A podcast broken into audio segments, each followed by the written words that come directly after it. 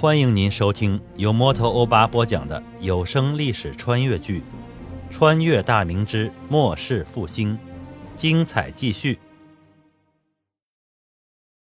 刘朝前面引路，来到不远的河岸边。这条河叫白浪河，以前水量很大，河两岸的田地也很容易灌溉，产粮也比现在多不少呢。只是这几年水量越来越小，要是再过几年，田地就指望不上它了。到时候庄里的农户不知如何是好呢。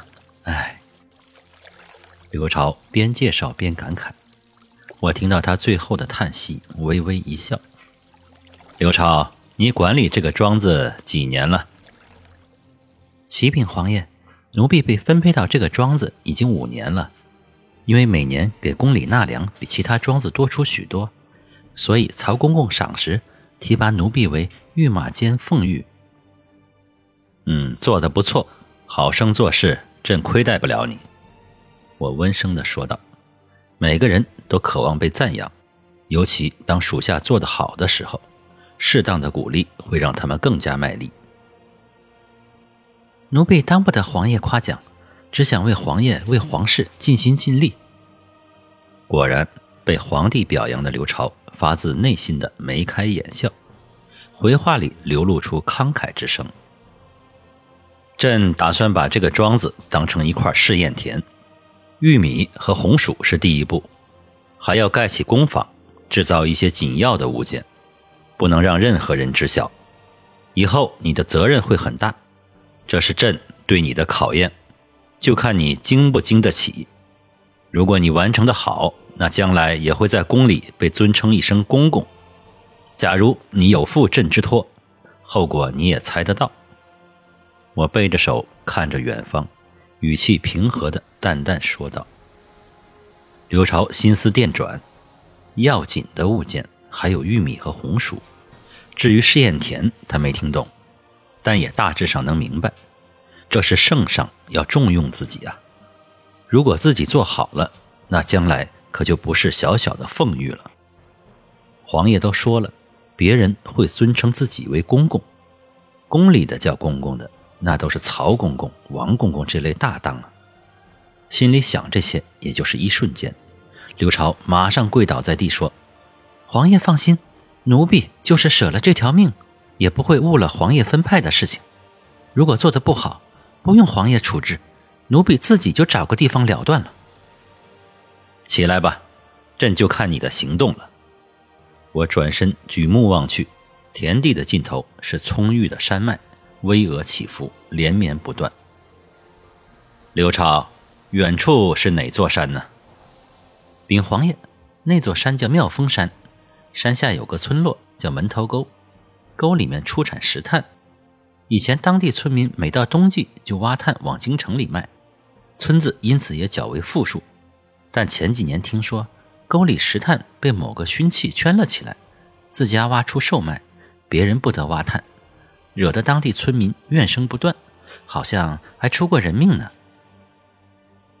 我脸色阴沉下来，转头对洛养性吩咐道：“回去查清楚是谁干的，与民争利还闹出人命，谁给他的胆子？”洛养性急忙答应，招过一个锦衣卫侍卫，低声吩咐了几句。侍卫转身疾步离去，不一会儿，一阵急促的马蹄声由近至远而去。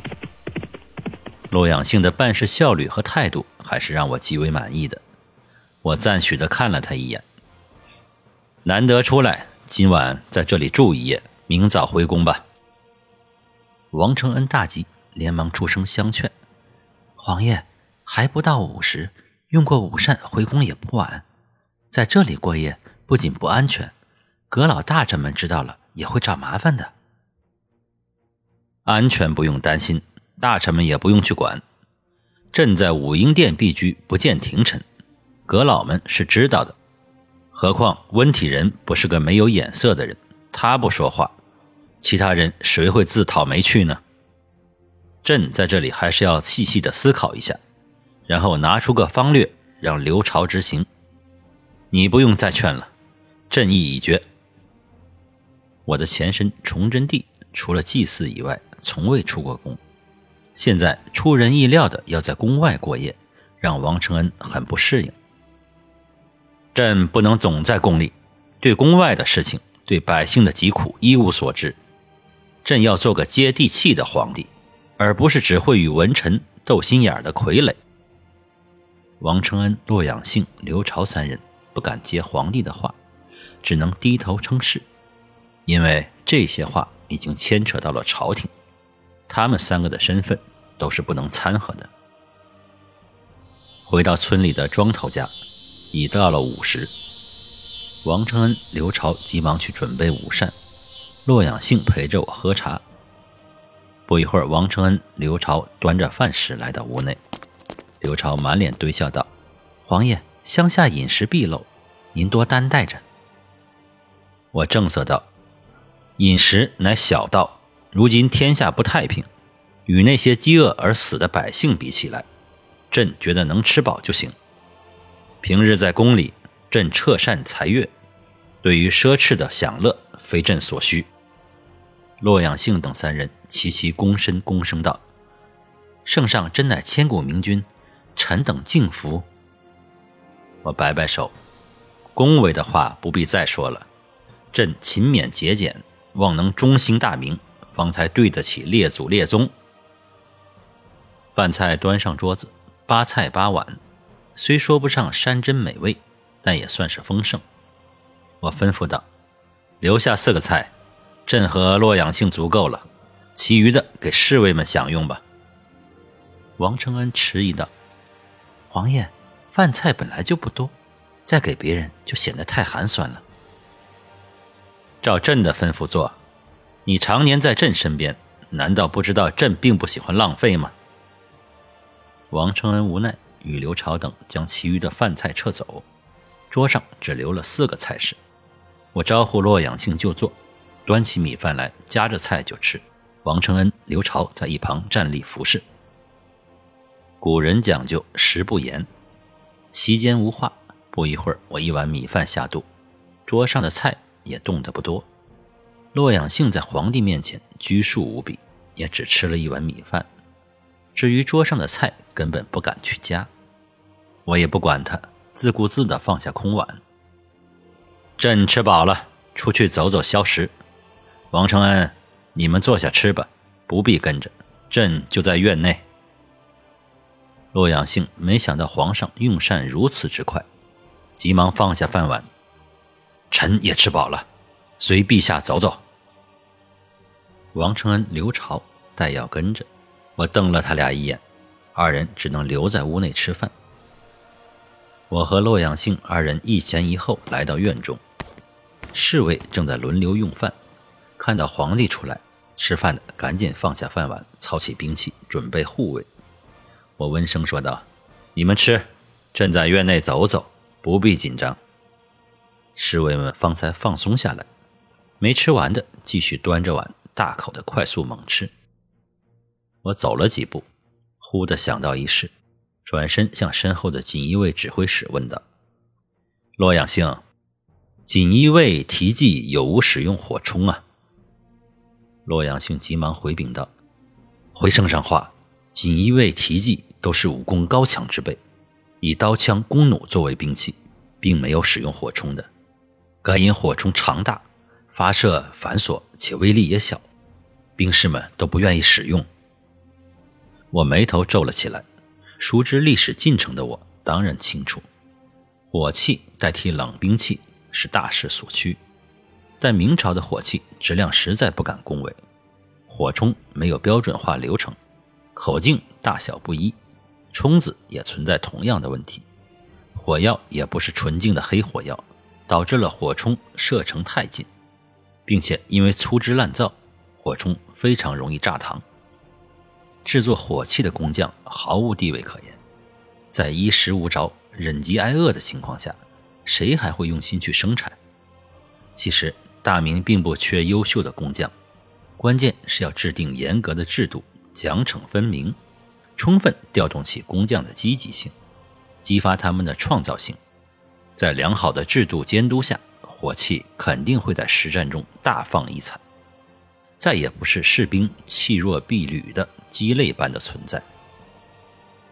毛元仪这个名字忽然闪电般出现在我的脑海中，这可是明末火器专家呀，能文能武，时人称之为下马为学者，上马即将军。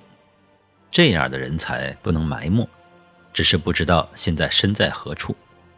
对了，还有一个火器大家毕茂康，如果说毛元仪是火器专家，那毕茂康可就是火器宗师了。隐约记得历史上他研制成功了绥发火铳，那可是划时代的发明。现在的火铳受制于天气因素，一旦雨雪大风天基本就无法使用了，严重影响了士兵的战斗力。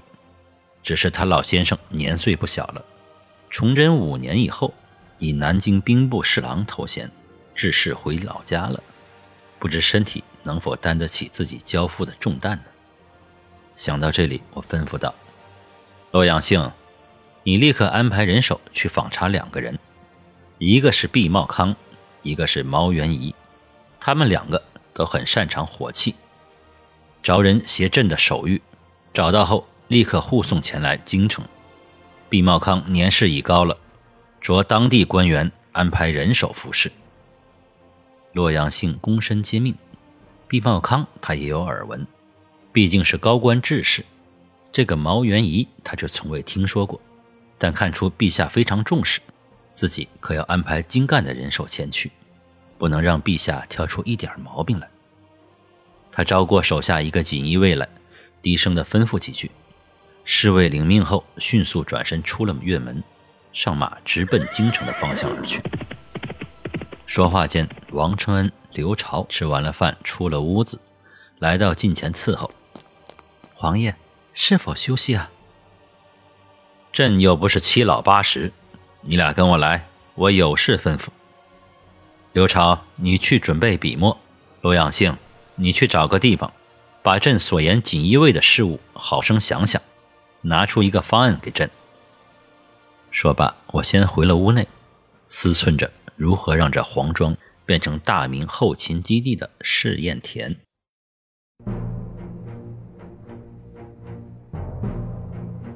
各位听友，大家好，主播最近正在参加喜马拉雅的有声书评选，需要您的助力，您只需要动动手指，帮忙点赞、评论、订阅、转发，就算是点开评论回复一个表情，也是对我的大力支持。欧巴在此真诚地感谢每一位听友，谢谢您。